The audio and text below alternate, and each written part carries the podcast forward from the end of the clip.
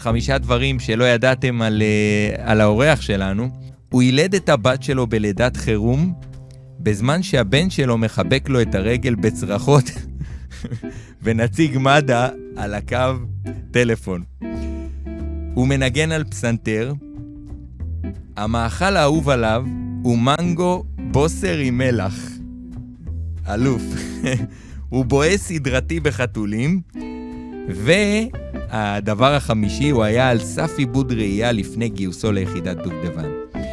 בוקר טוב למאזינים ולצופים.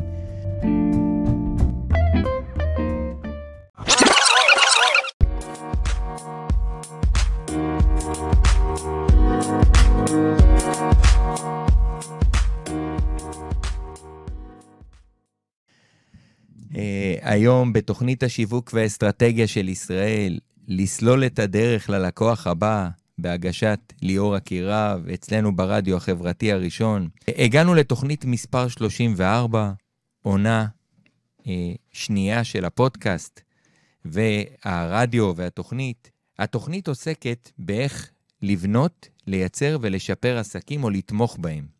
אפשר לקבל השראה וללמוד איך להפוך, להפוך עסקים קטנים ליציבים ורווחיים, וגם איך לייצר צמיחה והצלחה. בין היתר בתוכנית אני מארח מנכ"לים בכירים ויזמים מובילים שייתנו השראה וכלים לשיווק, לאסטרטגיה ולניהול עסקים. כמו שכולנו יודעים ומבינים, עסק דורש התמודדות עם פחדים יומיומית.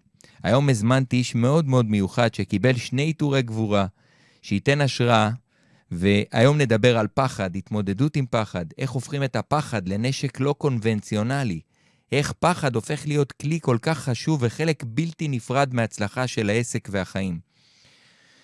אבל לפני כן, אז בואו נקבל בתוכנית, כמו שאנחנו יודעים, בהרבה אהבה, את כפיר יצחקי, מקבל פרס מגן ישראל, בעל שני עיטורי גבורה אזרחית בשל השתלטות על מחבל בפיגוע דקירה והצלת נערה מאונס. ראש ארגון אינסטינקט, ארגון להג... להדרכות הגנה עצמית ופסיכולוגיות קרב, מלמד אנשים איך להתמודד נכון עם תשעת הפחדים הנפוצים בעולם.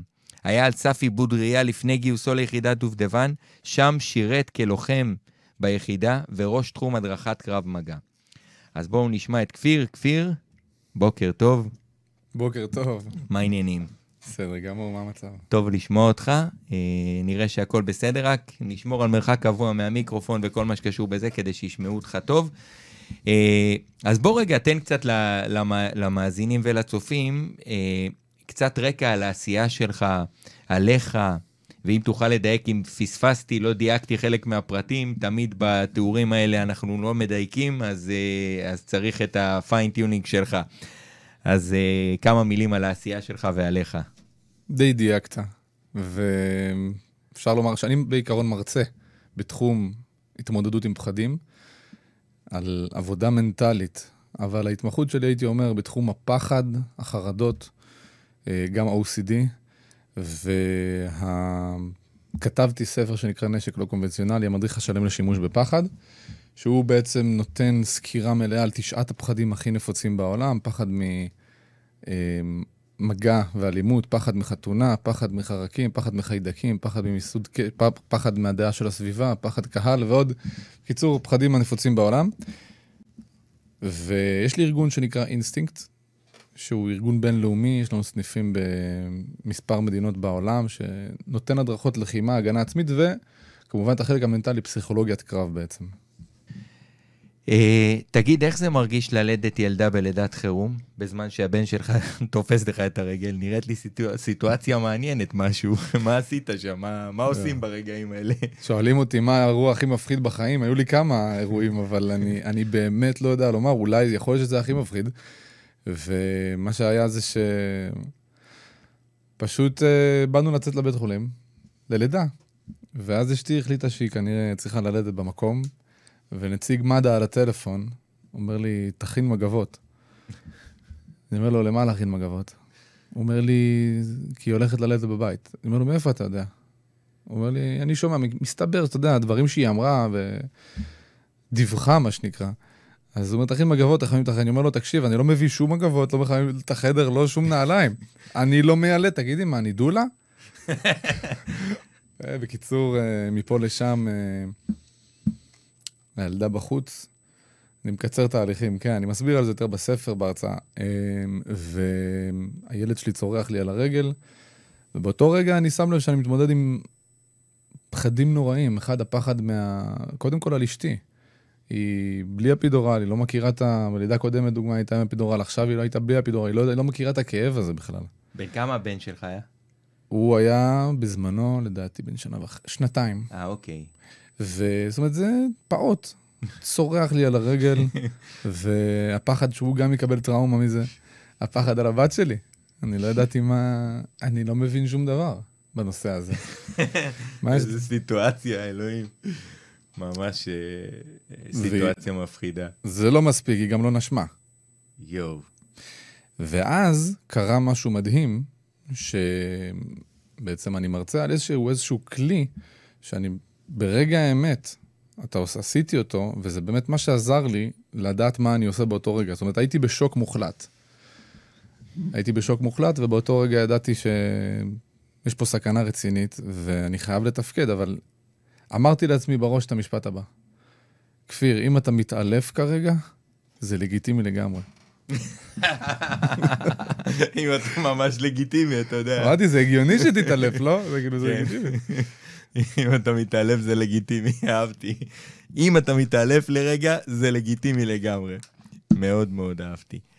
תגיד, ראיתי את הסרטון שבעצם אתה רודף אחרי המחבל. אתמול הראיתי לבן שלי את הסרטון, אמרתי לו, תסתכל, תראה את כפיר, הבחור שמחר אני, הוא משתתף בתוכנית.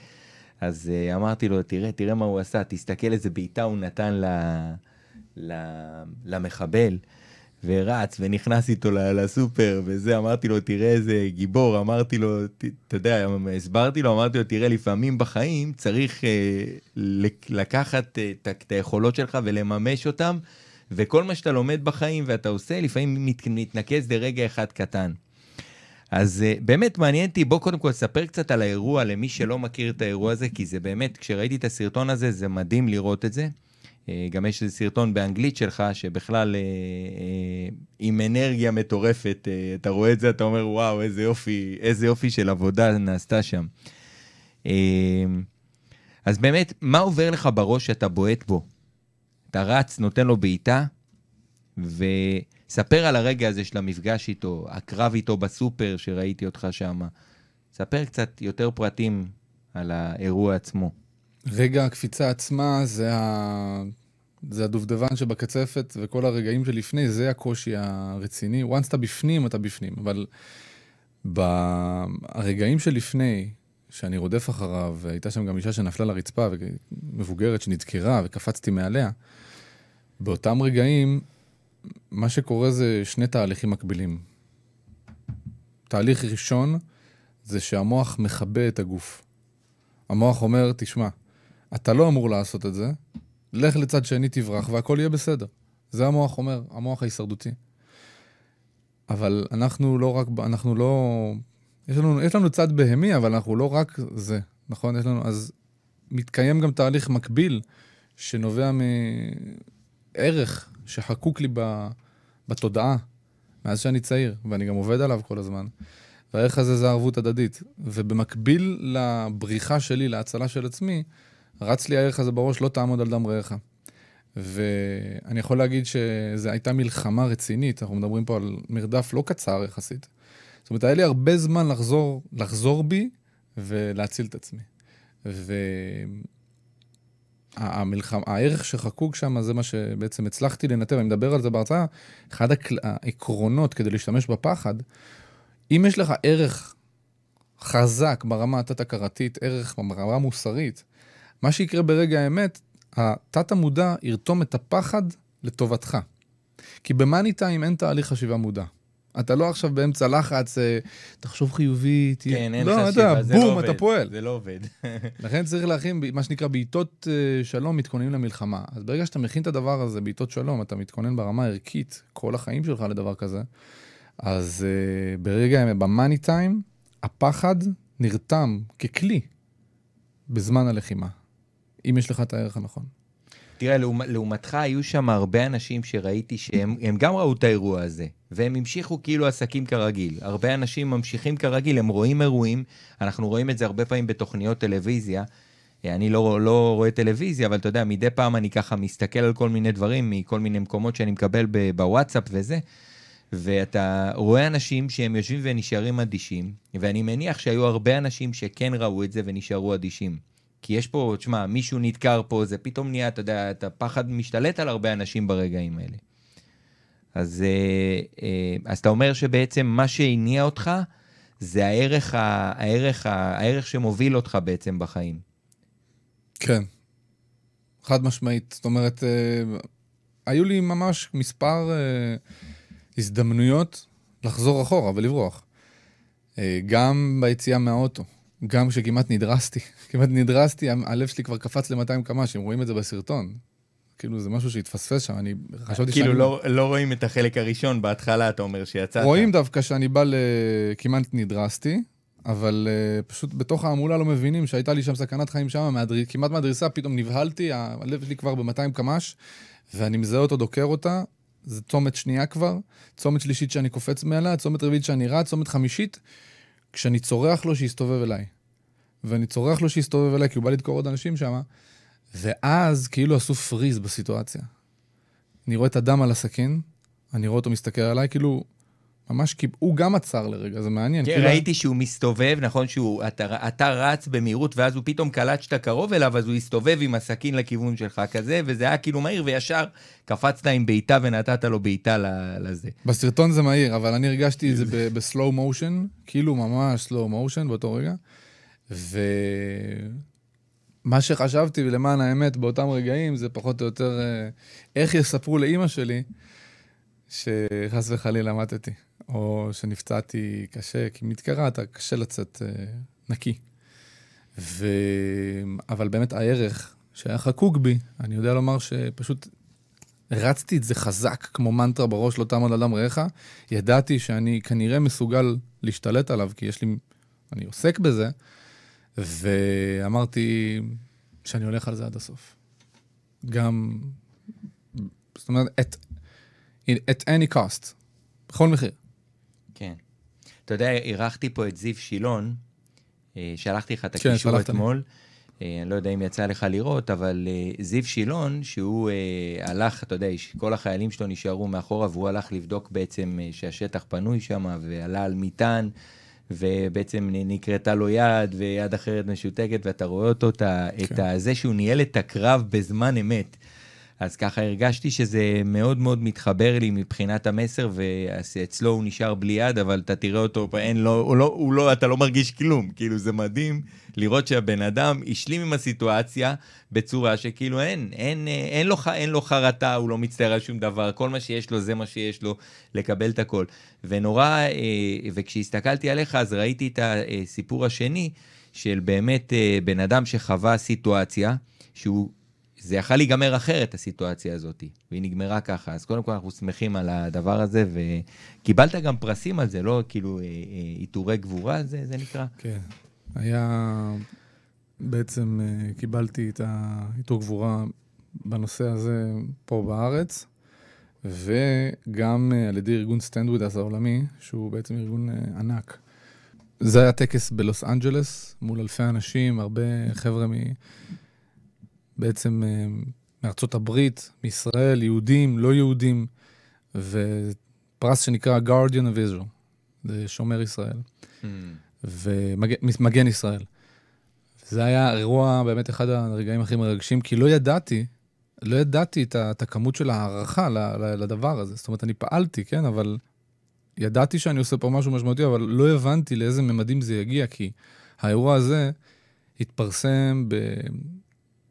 עשרות, אולי מאות כלי תקשורת ברחבי העולם. אני, אני אישית התראיינתי בעשרות כלי תקשורת ברחבי העולם, פיזית במהלך הסיבובים שלי, שאני עושה סמינרים אה, בהדרכות, ולא תיארתי לעצמי כמה השראה זה ייתן לאנשים, ואני שמח שהצלחתי להשפיע על אנשים בדרך הזאת.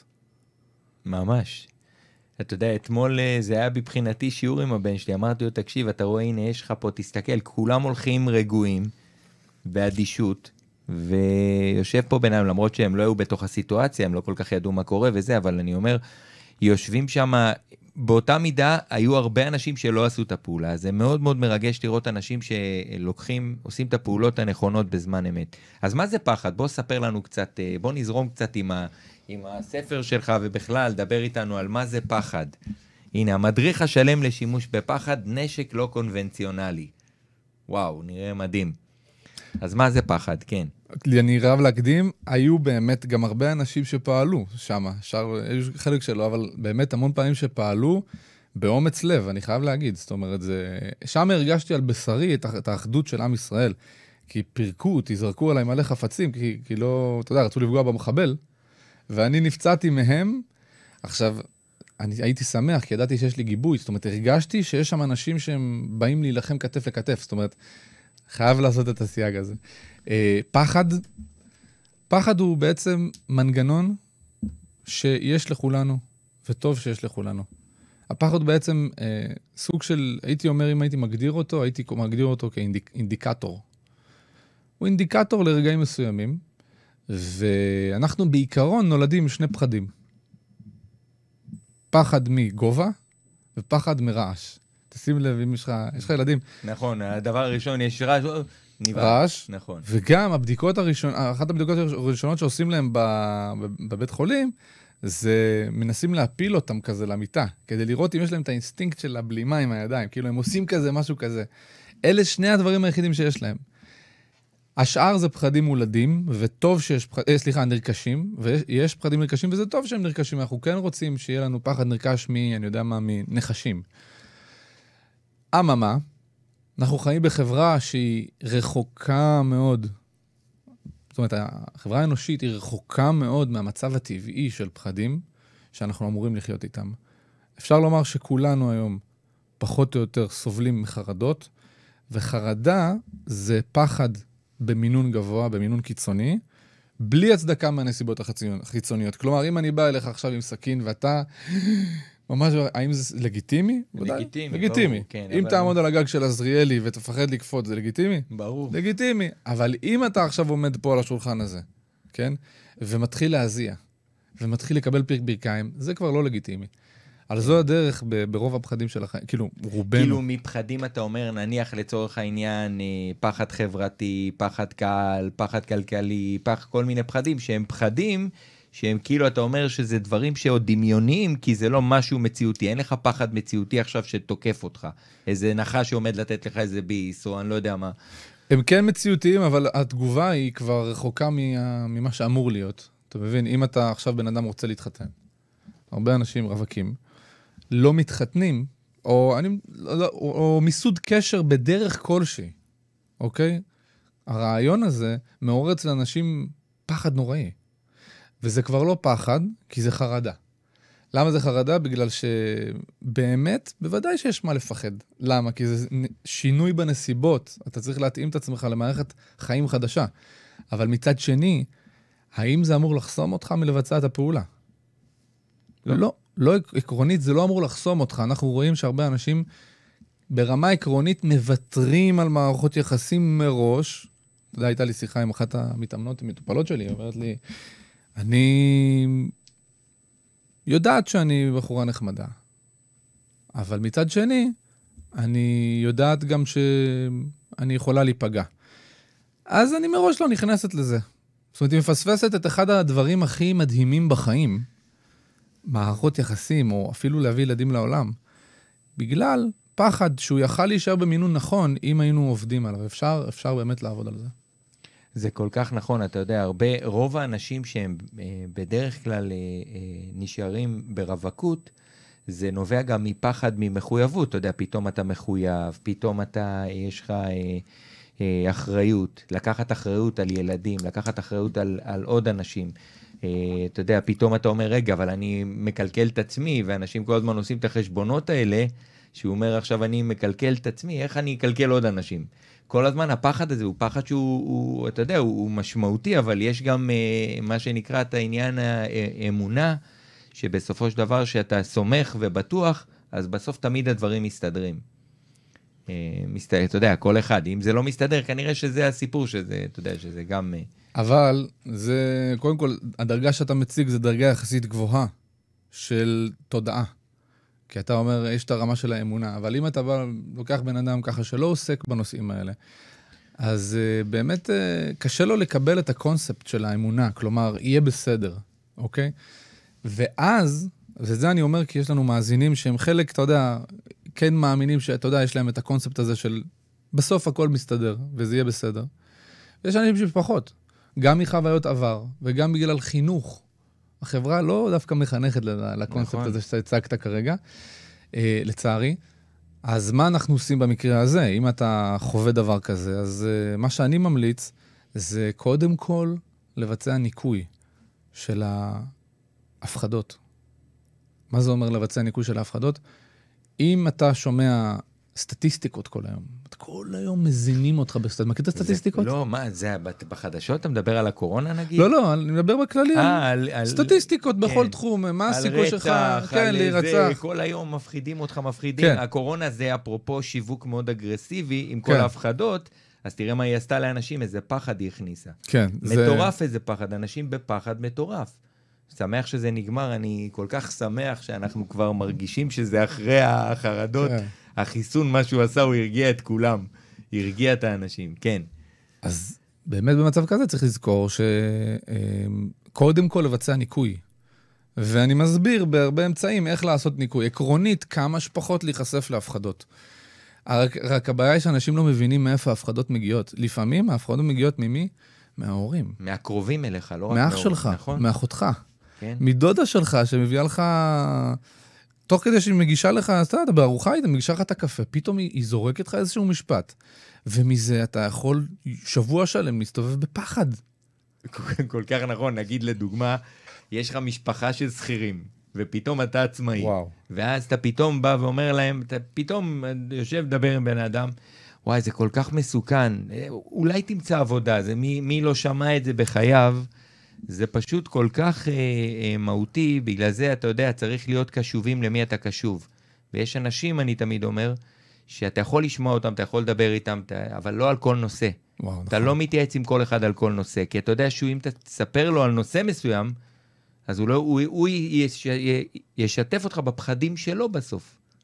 ובגלל זה הסיפור של כל, כל המסע של מה שאתה מדבר עליו, הוא מאוד מאוד מחזק את, ה, את העניין הזה שאנשים צריכים אה, להקשיב לאנשים כמוך נגיד, ולא להקשיב לאנשים שהם בסביבה הקרובה שלהם הרבה פעמים. שבלי, לא במודע, הם פשוט יורידו אותם. אבל זה לא פשוט. ממש כי, לא. כי, כי המוח שלנו אוהב להימשך אחר המוכר. ודומה מושך דומה גם. זה שני עקרונות שצריך להכיר. המוח נמשך אחר המוכר, הוא תמיד ינסה להצמיד אותך אחר המוכר. כלומר, יש לנו חלק במוח שמפרש כל שינוי כסיטואציה הישרדותית. עכשיו, זה נשמע אבסורד. מה זה אומר הישרדותי? זה אומר ככה, שאם אתה עכשיו בא אה, להקים את העסק, ואז אז אתה אומר לעצמך, המוח, החלק הלא מודע שלך, התבנית שלך אומרת ככה, אם אני אנסה, אני אכשל. אם אני אכשל, אני לא, אני לא שווה. אם אני לא שווה, אני לא אשרוד את החיים, בום! סיטואציה הישרדותית, בום, הפחד עוצר אותך מלנסות. כלומר, אנחנו מתרגמים הרבה פעמים פחדים, כי טוב, זה מלחיץ לו. אתה מודע מפרש את זה כסכנה הישרדותית. אז אחת השאלות שאני ממליץ לכולם ששומעים אותנו לשאול את עצמם, כשאתם ניגשים עכשיו לשינוי מסוים, לאיזשהו אתגר מסוים, האם אתם הולכים למות ממנו? וכל עוד אתם לא הולכים למות ממנו, אז נסו. מקסימום זה יצליח. מקסימום יצליח. יפה, יפה. אה, דיברת על איך מתחילים להתמודד עם פחד. אה, איך, איך אה, לדעתך צריך לפעול כשיש לך פחד אמיתי כמו סכנה ממשית, דיברנו על זה, אה, ואיך מתמודדים עם פחד שהוא יותר נפשי. אז אמרת בעצם לנטרל את הפחדים, זאת אומרת, אם מישהו עכשיו צופה בחדשות או נמצא בסביבה מסוימת, אז להחליף סביבה, אה, אה, לנטרל את כל המקורות שגורמים לו לפחד, למשל. מה עוד הוא יכול לעשות? האמת שבעיקרון, אה, יש פה איזשהו אני רוצה לשחוט פרה קדושה. כשאנחנו מדברים על פחד, הרבה פעמים אומרים לנו להתגבר על הפחד, לנצח את הפחד. משתמע, מבחינה טרמינולוגית, שהפחד הוא האויב. ואני כן. טוען שהוא לא האויב, אני טוען שהוא נשק. אני טוען שהוא כלי עבודה. וזאת אומרת, אנחנו מיוצרים הרי בגימור של פרארי, נכון? אנחנו, אתה יודע, עד רמת הציפורן, הכל מושלם, הכל מתפקד פיקס, אלא אם כן יש מחלה וגם זה. גם זה פיקס. כן, בסדר. לא, לא קרה כלום. וזה אומר שחוץ מזה, הטענה היא ש... תשמע, יש איזה דפקט אחד קטן במערכת, קוראים לו פחד, עליו צריך להתגבר, אותו צריך לנצח. לא צריך לנצח אותו, לא צריך להתגבר עליו, להשתמש בו. אז אחד הכלים זה באמת אה, ניקוי. זה כן. אנחנו עושים את הניקוי כמו שאתה דיברת ודיברנו, אבל אה, לצד זה יש עוד תשעה מפתחות, יש, יש עשר- עשרה מפתחות, עשרת מפתחות הפחד שאני מדבר עליו בהרצאה ובספר. לדוגמה, אחד מהם זה לדעת שבעצם הפחד הוא אינדיקציה חזקה מאוד לזה שאתה לקראת פריצת דרך. אמרנו שזה אינדיקטור. אחת האינדיקציות זה שאתה לקראת פריצת דרך, לדוגמה. אחלה, זה סיפור טוב לספר לעצמך גם. כן, אם אתה... עכשיו, זה... במבחן המציאות תראה שזה קורה תמיד. הרבה פעמים אתה נמצא לקראת איזשהו אתגר, ואז אתה מרגיש את הפחד. שים לב שבמקומות שאתה לא מרגיש את הפחד, בדרך כלל אין שם פוטנציאל אדיר. נכון. אתה שם לב לזה? החיים כאילו קבועים, הם לא, אין כלום. כן. אתה יודע, אם אתה לא מפחד, אז אתה עושה את, האור, את, ה, את הרגיל, אתה באזור הנוחות. כאילו, הפחד בעצם זה כמו השקעה במניות, אתה יודע, סיכון גבוה, תשואה גבוהה. נכון. אז הפחד אומר לך, אה, אה, חביבי, יש לך פה איזו הזדמנות מטורפת, כדאי להכין את, ה... להכין את עצמך לקראת הפריצה. יכול להיות שיש פה פריצה, יש פה גם סכנה, אבל עזב, אבל יש פה גם פריצה. שים לב. כן. אתה יודע, לפני שמונה שנים חליתי בסרטן. הייתי ממש, אה, אני זוכר שישבתי על ספסל לילה לפני, באותו אה, יום למחרת הייתי צריך להתחיל להיכנס לקבל כימותרפיה. והרגע הזה שאני יושב על ספסל ובוכה, ואני מבין שהחיים שלי נגמרים, וכשנכנסתי פנימה לבית חולים, אתה יודע מה עשיתי? לשמחתי, בפעם הראשונה שנכנסתי, הרופא שבא להזריק לי את ה... את ה להכניס לי את המחט, הוא ניסה להכניס אותה איזה ארבע או חמש פעמים, הוא לא הצליח. ואז הוא אומר לי, בגלל שהגעתי דרך, אה, דרך חיבור עם פרופסור, אז הוא נורא פחד לעשות טעויות. אמרתי לו, תקשיב, אתה המתנה שלי, תכניס את הזה, פרק לי את היד, תעשה מה שאתה רוצה. מבחינתי אתה המתנה שלי. אני זוכר שהוא עיקם לי את המחט בתוך ה- ה- היד. אמרתי לו, אתה המתנה שלי. תקשיב, אני מבחינתי פתחת לי הכי טוב שיכול להיות את התקופה הזאת. כי פתחתי אותה חזק. ולפעמים אנחנו צריכים לעשות פעולה קיצונית בחיים בשביל באמת להתמודד ולהיכנס לפרופורציה לדברים קדימה. כי אז אתה אומר, אוקיי, זה מכניס אותך לפרופורציה. ו- וזה חזק, זה כאילו, אתה יודע, זה, ואני זוכר שאחת התובנות שהיו לי זה באמת להבין שתמיד יכול להיות יותר גרוע. אז אתה נכנס לפרופורציה, המוח שלך מפוקס יותר על, על, על מה שיש לך עכשיו. תגיד תודה, אתה חי עכשיו, שב בשקט. וואו, אז. זה, אז זה אפרופו אה, אה, פחד ממשהו שהוא מציאותי.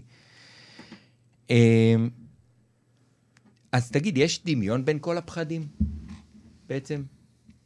כל פחד קשור בפחד אחר באיזושהי צורה. אה, איך? אפשר, אפשר לנתח את זה, אבל בעיקרון אה, יש פחדים שהם יותר קרובים אחד לשני. לדוגמה, פחד קהל קשור מאוד לפחד מהדעה של הסביבה. אה, פחד מ... שיגלו אותי כאילו. שיגלו שעשיתי, אני, אני לא טוב כמו שאני אומר, זה הפחד האמיתי, כאילו. או גם, וגם כי יש לכולנו איזשהו נרקסיזם נוראי לפעמים, שאנחנו בעצם באופן לא מודע, אנחנו אומרים, אנחנו אומרים, אני מושלם, אסור לי לטעות. כי אם אני אטעה, אני אהרוס את המותג. זאת אומרת, יש מותג שנקרא אה, פלוני, אוקיי? דנה, ודנה לא יכולה לטעות, כי המותג הזה הוא מושלם הרי. מי שתופס את עצמו ככה, באופן לא מודע אגב, כי אם תשאל את דנה האם היא מושלמת, אני אגיד, מה זאת אומרת מושלמת? אני, אני...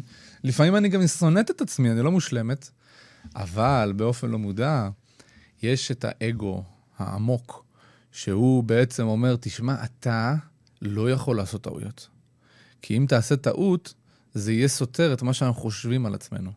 ולכן, אה, הרבה פעמים אנשים נמנעים אה, מ- מלעלות. עכשיו היה לי שיחה עם איזה מישהי שהיה לה פרזנטציה לעשות, ואנחנו מנסים להבין למה היא כל כך אה, מפחדת לעלות. בסוף, אה, זה מה שפתר לה את זה. אחרי שהיא שמעה את הדבר הזה, היא אמרה לי, זהו, אני נקייה עכשיו, כי זה, זה מצחיק. יאללה. ממש. זה אחד הכלים. אה, ספר קצת על האירוע שאתה נתקל בנערה הזאת ש, שנאנסת, ואתה, קודם כל, באיזה סיטואציה תפסה, תפ, תפסו אותך? כאילו, אתה הבנתי שאתה יצאת עם תחתונים החוצה, אם אתה יכול להרחיב על מה שקרה שם. ובאמת, אה, מה, מה עשית בדיוק? מה קרה? איפה? אם תוכל להרחיב לנו קצת על הסיפור הזה. כן. אה, זה היה בשתיים בלילה בראשון לציון, אני שומע צרחות מחוץ לבית שלי, הצילו, עזוב אותי, אתה מכאיב לי. כאילו, כמו, כמו, כמו בסרטים, אז זה היה נראה לי כמו בדיחה. זאת אומרת, חשבתי שזה... כי יש הרבה, אתה יודע, בני נוער שהיו יושבים בלילות וזה, אז חשבתי שזה בדיחה. במקרה הזה, משהו אמר לי, צא החוצה, תבדוק. אני אף פעם לא יוצא. פעם אחת יצאתי, וזאת הייתה הפעם היחידה שיצאתי. משהו שם סימן לי כנראה. ואני יוצא, אני רואה משהו שהוא לא משתמע על שני פנים, גבר על אישה, מרביץ לה ממש אגרופים, ואני צורח לו שיעזוב אותה. עכשיו, יצאתי כבר, אה, הבנתי שזה כנראה מסוכן, אז אמרתי, אני יוצא בלי להתלבש. באתי להתלבש, אמרתי, טוב, טוב, אם, אם יש שם משהו אמיתי, אז העשר שניות של להתלבש אה, בעצם אה, יהרסו את זה. זה כאילו, זה סיכון גבוה. יצאתי ואני רואה אותו, אני צורח לו שיעזוב אותה, ואז הוא בורח. אני רץ, מתחיל מרדף, והוא בעצם עזב אותה, אז האונס נמנע. ואני אומר, ואז באותו רגע כבר יכולתי לעצור שם, ואז הפחד כמעט שיתק אותי. מ- מלהמשיך, כי לך תדע מה יהיה, יש לו סכין וזה. באמת הייתה לו סכין, אגב, בדיעבד. ו... מה, זה היה ככה ברחוב שהוא כאילו ניסה לאנוס אותה? היה רחוב ראשי בראשון לציון, והוא משך אותה. מה שקרה זה שהוא שאל אותה איך מגיעים לאיזושהי נקודה, ואז הוא התחיל לעשות לה מנוברס, כאילו, הוא ממש איגף אותה מפה ומשם, ואיגף אותה, עקב אחריה, זאת אומרת, היו שם סימנים מקדימים, סימנים מחשידים. וזה גם קונספט שאני רוצה, אני קורא לכל מי שער, תהיו ערים לסימנים מחשידים. שלוש קבוצות של סימנים מחשידים. בהתנהגות, בלבוש ובכבודה, בציוד. כלומר, התנהגות, אה, שפת גוף, קול, הזעה, עיניים, ידיים. אה, התנה... לבוש, האם הלבוש תואם את האזור. כבודה, ציוד, אם יש לו איזה שקית או איזשהו משהו שהוא מחזיק ביד, תשימו לב לזה. ובעצם הוא עקב אחריה.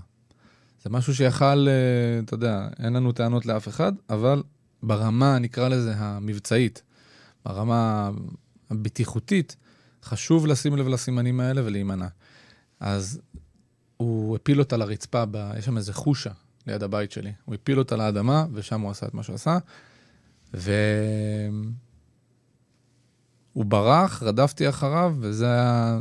זאת אומרת, תוך כדי שאני רץ, אני לא יכול uh, להתעלם מהעובדה שאני רץ אחרי אנס בשתיים בלילה עם תחתונים. זאת אומרת, חשבתי... והוא, והוא, איך הוא לבוש? הוא לבוש? הוא לבוש. אה. חשבתי שיחשבו שאני אנס, אתה מבין? איזו סיטואציה הזויה. אז מה עשית? איך תפסת אותו? מה קרה שם בדיוק? Uh, הוא התנגד לי קצת, והשתלטתי עליו, עשיתי עליו איזושהי טכניקה. פשוט השתלטתי עליו. אה, ומיהרתי, סרקתי אותו, בדק, הייתה לו סכין, ובדק, החזרתי אותו, זה גם סיטואציה... אני תמיד נוטה להשת... להסתכל על דברים בצורה הומוריסטית. כי בסוף בכל דבר יש הרבה הומור, תחשוב, אתה רץ, סיימתי את האירוע, תפסתי אותו, ואז אני הלכתי איתו, מרחק של 100 מטר, עם תחתונים בכביש ראשי, והוא האנס. והוא מתנגד אליי. כאילו, תחשוב מה בן אדם מהצד רואה, איזה סיטואציה זה, זה קטע קומי לחלוטין, כאילו. כן. אמ, ואני חוזר איתו, ואני, בעצם הנערה כבר הייתה בסדר, זאת אומרת, הוא בסוף, בדיעבד מסתבר שהוא היה רגע לפני. ממש רגע לפני. וברוך השם היא ניצלה. יפה מאוד. תשמע, זה דברים שהם באמת uh, משמעותיים. אה, אני כל הזמן בשכונה רואה, נגיד, כל הזמן אני גר ברמת גן, אתה יודע, אתה רואה, פעם היו יותר ילדים שמסתובבים עם אלכוהול וזה, ואני ישר, אני מדווח על כולם, ישר מביא להם זה, אני, אני משגע את כולם, אני שם לא מוותר על זה, כי אני יודע שזה תמיד, אה, ב, אתה לא יודע אף פעם מתי זה יקרה, ואתה רואה ילדים בני 12, 13, מעשנים, וכל זה, אתה, אתה יודע, זה דברים שקורים, כן. זה קורה כאילו מכוח האינרציה פשוט. אה, מה העניין שלך עם קרב מגע? ספר לנו קצת על, ה, על התחום הזה, על אינסטינקט, על מה שאתה עושה שם. אינסטינקט? ככה קוראים לזה? אינסטינקט. Integrated Israeli Combatives. אני מגיל חמש מתאמן באמנויות לחימה. אה, קראטה, אגרוף תאילנדי, כל מיני, גם MMA, קרב מגע, ובעצם ההתמחות שלי בקרב מגע הגיעה בצבא כבר, בדובדבן. דובדבן, אחד העמודי התווך של היחידה זה קרב מגע, כי היחידה פועלת במגע קרוב עם מחבלים. כל, כל מבצע מסתיים או במגע עם מחבל או בירי. אחד מהשניים, קורה. אה, ולכן אה, קרב מגע הוא אבן יסוד, איתרו אותי להיות מדריך, אני מוניתי להיות שם מדריך קרב מגע, וגם ראש תחום קרב מגע, אחרי זה הייתי בקבע. ניהלתי את התחום של הלחימה, של הקרב מגע ביחידה,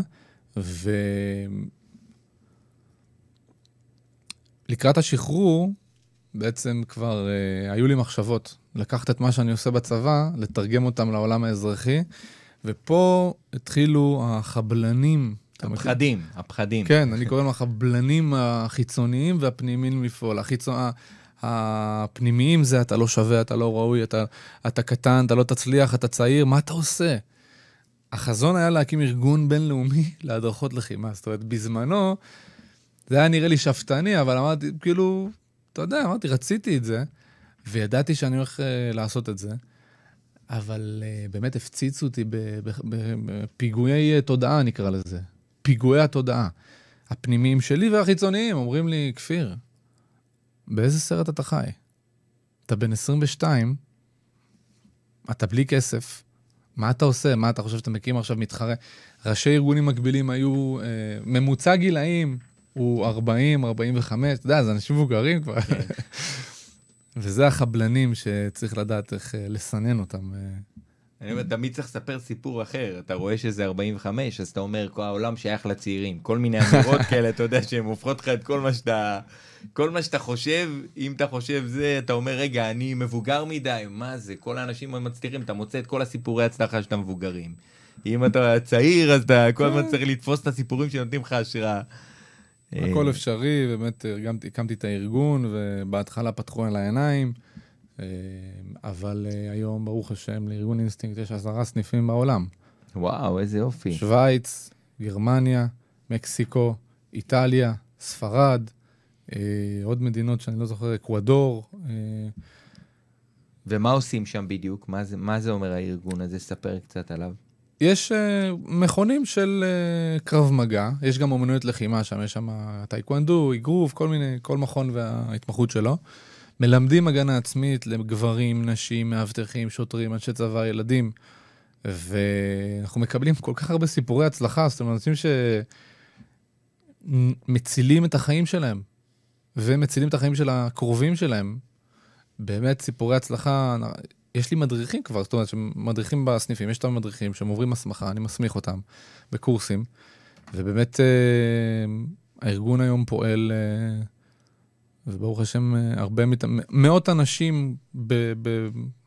כרגע מאות אנשים מתאמנים תחת ארגון אינסטינקט. אני מדי, אה, ממוצע טיסות שלי חמש-שש פעמים בשנה, ל... להעביר סמינרים, הסמכות.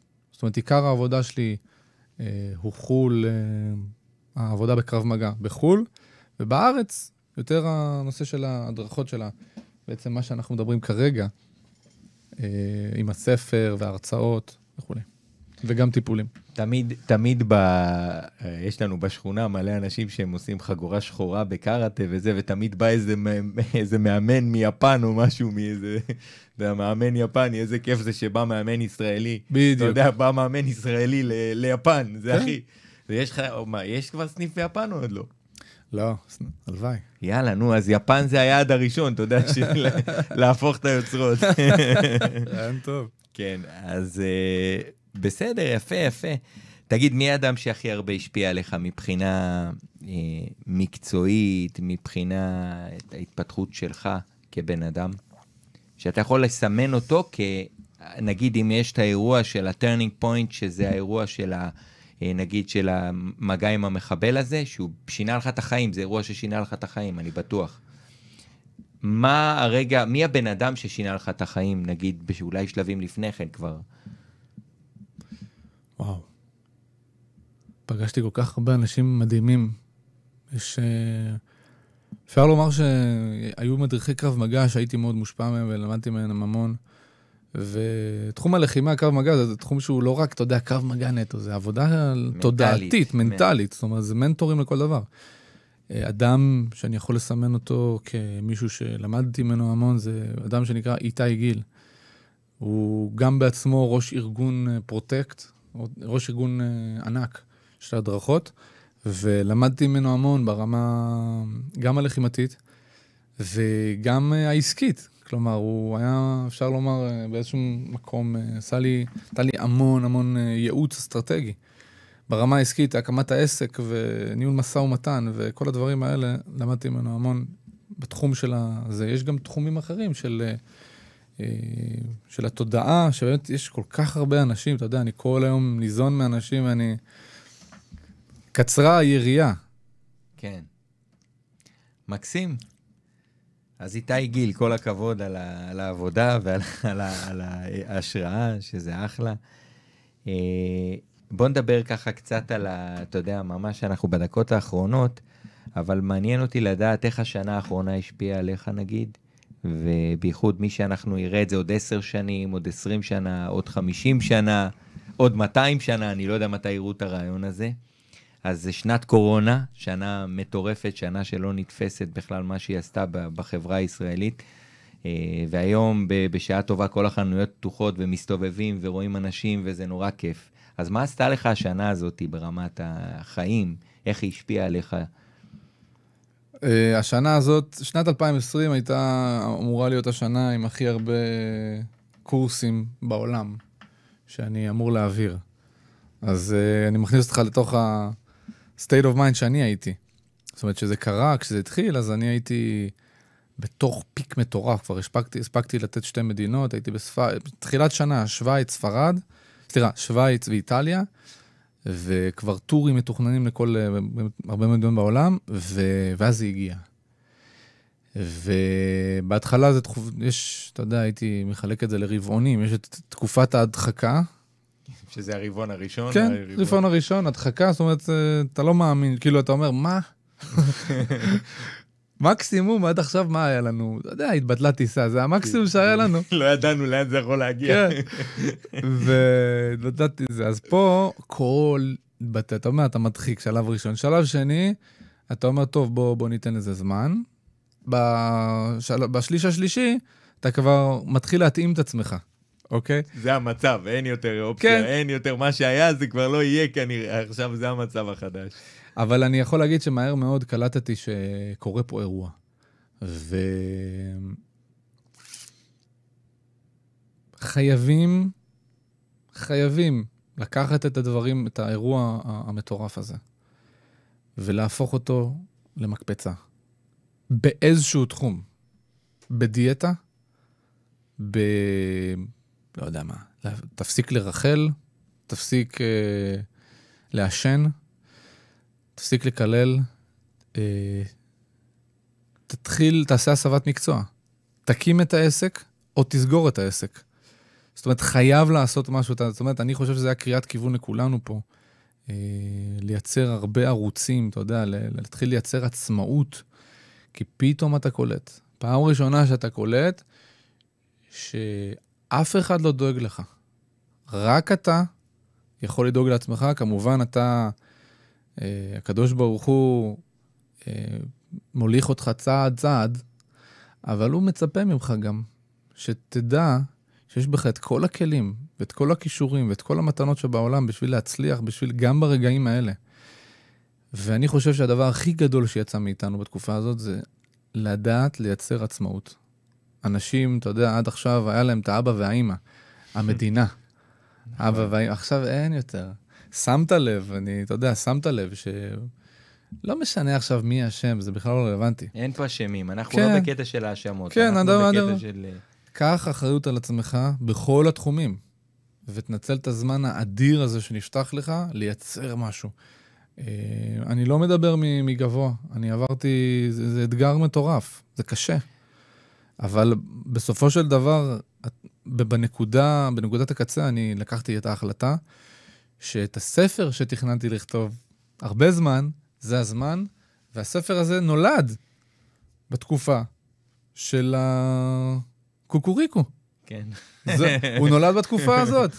ואם לא היה, כנראה שהייתי צריך לדחות את זה אה, כמה זמן בגלל העומס של העבודה וכולי. אז אני באופן אישי מבין את המשמעות של זה, ואני מאמין שכל אחד יכול להוציא גם, כל אחד את ה... לא את הספר אולי, את העניין שלו, תוציא משהו.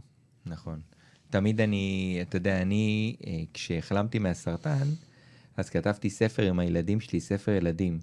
ואני אומר, מכל תקופה כזאתי, יש את הדברים הטובים שבה. עכשיו עשיתי שני חצי המרתון, מבחינתי זה פריצת דרך מטורפת. אז אתה יודע, אז כאילו, אני אומר, כל התקופות האלה זה פשוט מתנה, בסופו של דבר, כשאתה מסתכל על זה, הן לא מגיעות סתם. הן מגיעות לזעזע את המערכת בשביל לעשות חושבים מחדש. ככה בגדול. אה, תגיד, אה, טוב, זה לא, לא, אנחנו נוותר על השאלה הזאת, כי כבר אין לנו זמן. תגיד, מה החלומות שלך, כפיר? ספר לנו ככה, ספר למאזינים, לצופים, אה, אחרי זה אני אספר לך את החיבור שלי עם כפיר, אחרי שנסיים את השידור אני אספר לך אותו. אה, אבל באמת, מה, מה החלומות שלך? מה היית רוצה ש, שיקרה ככה בעוד כמה שנים, מחר, מחרתיים, מתי שאתה רוצה, העיקר שתיתן לנו ככה איזה תמונה עם חלום, שנאחל לך לסיום. בהקשר גם לנושא הקודם, ורק בזכות התקופה, אני יכול להגיד בלב שלם שהמטרה שלי, החלום שלי, שאני באמת באמת חולם על זה, שכולנו נגיע לחירות תודעתית. זאת אומרת, המטרות האישיות שלי אה, חשובות לי, אבל אני מבין את הקונספט הגדול, כמובן שאני רוצה להצליח ברמה העסקית וכולי, הכל בסדר, זה ידוע, כל אחד רוצה להצליח. יש לי את היעדים שלי, אה, התפתחות בנושא הזה ולגעת בכמה שיותר אנשים, אבל אני זכיתי שהמקצוע, העבודה שלי, קשורה לתחום הכלל באופן מאוד בחבל הטבור. כלומר, אני מאוד מאוד חולם על הרגע שזה גם קשור להשפעה של הסביבה והפחדות, כל הדברים האלה. תאר לך, יש לי חלום, תאר לך שכל אדם שאתה פוחד, פוגש, הוא אדם אמיץ. שהוא וואו. נקי מפחדים. תאר לך. אתה ואני, אפשר לומר, אתה יודע, אני חש אותך. ואתה אדם נעים, ואתה אדם בטוח בעצמך, ואתה אדם אמיץ. רואים את זה ומרגישים את זה. תאר לך שאתה הולך ברחוב ואתה חש את אותו דבר. אתה יודע, אתה יודע איזה, איזה, איזה תחושה זאת, איזה מדהים זה? ו- ו- והחלום שלי, שכולם יהיו כאלה. כולם יהיו מלאים בעוצמה אישית. הפחדים יהיו במינון נכון. אה, ולהגיע לאהבה באמת ברמה הכי גבוהה שיש, כי באמת ה... זו הדרגה הכי גבוהה שלנו, שלנו, שאנחנו יכולים להרגיש את האהבה הזאת, וכדי להגיע לדבר הזה, אני נלחם בכל הכוח, רוצה לתת כמה שיותר לאנשים את המידע דרך המוצרים שלי ודרך המידע שלי. אה, ואני קורא לכל מי ששומע אותנו, אם, אם אתם צריכים איזשהו ייעוץ, אה, באמת בנושא הפחדים, חרדות, אני מעניק גם זמן מסוים בחינם גם. זאת אומרת, אני, חשוב לי לעזור לאנשים, ומי שרוצה, שמוזמן לפנות אליי, אה, ואני יכול לעזור במידת הזמן שלי גם. וזה החלום שלי. ואתה עושה הרצאות גם? אה, כן. ספר כמה מילים על ההרצאה שלך. ההרצאה שלי נקראת לפחד בחוכמה. אה, בעצם שימוש חכם במנגנון הפחד, אני מלמד את עשרת מפתחות הפחד, שכלים להתמודדות עם פחדים ו... למניעת שיתוק בשגרה, בחירום, ולרתימת הפחד ככלי. אני ממש מלמד איך לעשות את זה, ודרך הסיפור האישי שלי. כלומר, אנחנו דיברנו קצת על הקצה, אבל יש באמת הרבה אירועים שחוויתי, שדרכם שכללתי את כל הכלים האלה, אה, ואז אתה באמת מבין שזה עובד. כלומר, אה, זה לא סתם איזה סרטון שאתה שומע, זה באמת משהו שהוא, אתה יכול, כל אחד יכול ליישם, ואני מעניק את ההרצאה הזאת להרבה ארגונים, מוסדות, קבוצות. חוגי בית גם. מעולה. אז uh, אני אומר לך תודה, ואגב, אמרת, אתה בטוח, גם לי יש הרבה הרבה פחדים, אבל אני מנסה כל הזמן לעבוד, אני לוקח יועצים, אני לוקח מאמנים, אני לוקח... מ... לכל דבר אני לוקח מישהו שיעזור לי, כי אני מבין שלבד, אפרופו, מאוד קשה לה, להגיע, לפתור את הבעיות שלך, כי אתה לא רואה את, ה, את הבעיות שלך בעצמך. אתה צריך צד שלישי שיסתכל ויראה מלמעלה, ממעוף הציפור, הוא יראה דברים שאתה לא רואה. אז אה, זה ככה לסיום. אז אני אומר לך תודה רבה, ואני סוגר את השידור בכמה מילים. אז, אה, אז אני מסיים פה בתודה לנועה הראל, המפיקה של התוכנית, לעוז מזרחי, מנהל התחנה. תודה רבה שהאזנתם וצפיתם בתוכנית השיווק והאסטרטגיה של ישראל, לסלול את הדרך ללקוח הבא. היום זה היה כפיר יצחקי, שקיבל שני עיטורי גבורה. מקווה שאהבתם את השידור וקיבלתם השראה. אני מאחל לכם המשך יום מהנה, ואני סוגר את התוכנית עם הסגיר שלנו. מאזינים לרדיו החברתי הראשון. ועכשיו, לסלול את הדרך ללקוח הבא. תוכנית השיווק והאסטרטגיה של ישראל, בהגשת היועץ האסטרטגי ליאור אקירב. בתוכנית נבחן איך לבנות, לשפר ולקדם עסקים, נכיר סיפורי הצלחה, כלים באסטרטגיה, שיווק, מכירות ופיתוח עסקי, שיעלו את העסקים שלכם לרמה הבאה. ורק אצלנו, ברדיו החברתי הראשון.